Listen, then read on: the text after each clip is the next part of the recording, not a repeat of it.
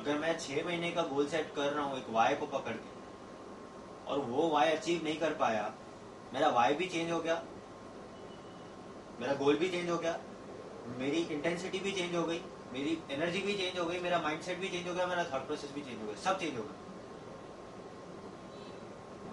Limitation हम खुद के लिए खुद सेट करते हैं। थॉट्स का बैरियर हम लोग खुद देते हैं और कोई नहीं देता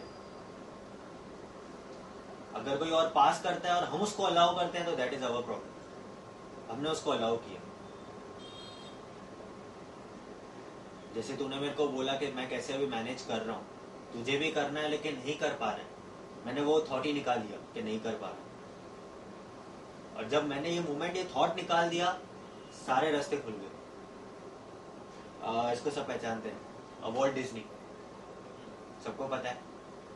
बट उसका जो स्ट्रगल वाला टाइम था ना वॉल्ट डिज्नी का सिर्फ़ विजन था कि मेरे को कार्टून क्रिएट करके, अपना एनिमेशन के यूज़ इमेजिनेशन को यूज़ करके एक ऐसी दुनिया बनानी है। सिर्फ़ एक वाय था उसका, वो एकदम क्लियर था। बट करने के लिए उसको सपोर्ट किसने किया? किसी को पता है?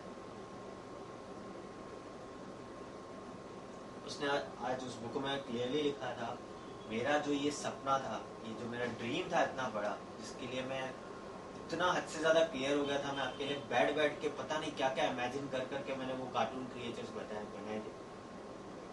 उसको सपोर्ट मिला उसके भाई रॉय डिज्नी जिसने बैंक से लोन उठा उठा के इसके लिए मूवीज़ बनाई मर्चेंडाइज बनवाए एडवर्टाइजमेंट्स करवाई। इसकी फ़र्स्ट मूवी जो 1923 में आने वाली थी, उसके लिए इसको सपोर्ट किया। उसने क्लियरली स्टेटमेंट दिया है, अगर मेरा भाई नहीं होता तो आज पता नहीं कितनी बार मैं जेल जा चुका होता चेक बाउंस के चक्कर में. So when your why is clear totally clear crystal clear है अगर तुम लोग क्यों कर रहे हो कोई भी चीज़।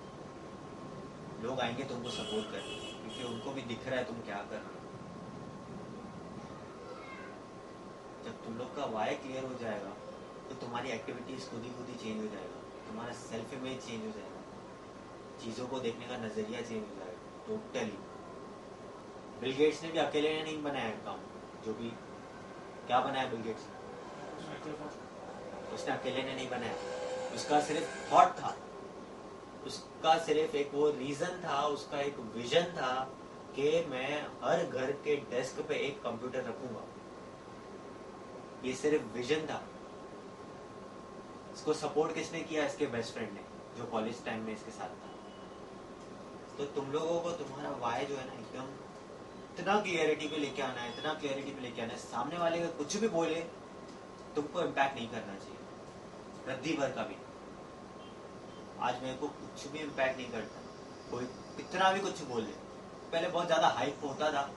मैं हाइपर होता था उस चीज़ को लेके कि यार ऐसे कैसे ही बोल रहे हैं मेरे बारे में। बट बाद में चीज़ें समझ में आ गई मेरे को कि यहाँ पे ऐसे अच्छे अच्छे लोग हैं जिनको खुद को कुछ अक्कल नहीं होती है, लेकिन ज्ञान बांटने में उन्होंने पीएचडी करी हुई है। कि जब तुम लोग एजुकेशन को मनी से कंपेयर करना चालू करोगे ना तुम बहुत बड़े डेंजर में। सबसे बड़ा डेंजर जोन यही है कि अभी के अपने सर्टिफिकेट्स अपने ग्रेजुएशन को कंपेयर कर रहे हो कि ये करने के बाद मेरे को ये इनकम मिलेगी करियर खत्म टोटली टोटली खत्म। इस हिसाब से जो कॉलेज ड्रॉप आउट थे, उन लोगों का तो कोई करियर नहीं होना चाहिए था। बट आज वही नंबर वन पे, वही रूल कर रहे हैं। उनको डिग्रीज की नहीं पढ़ी थी।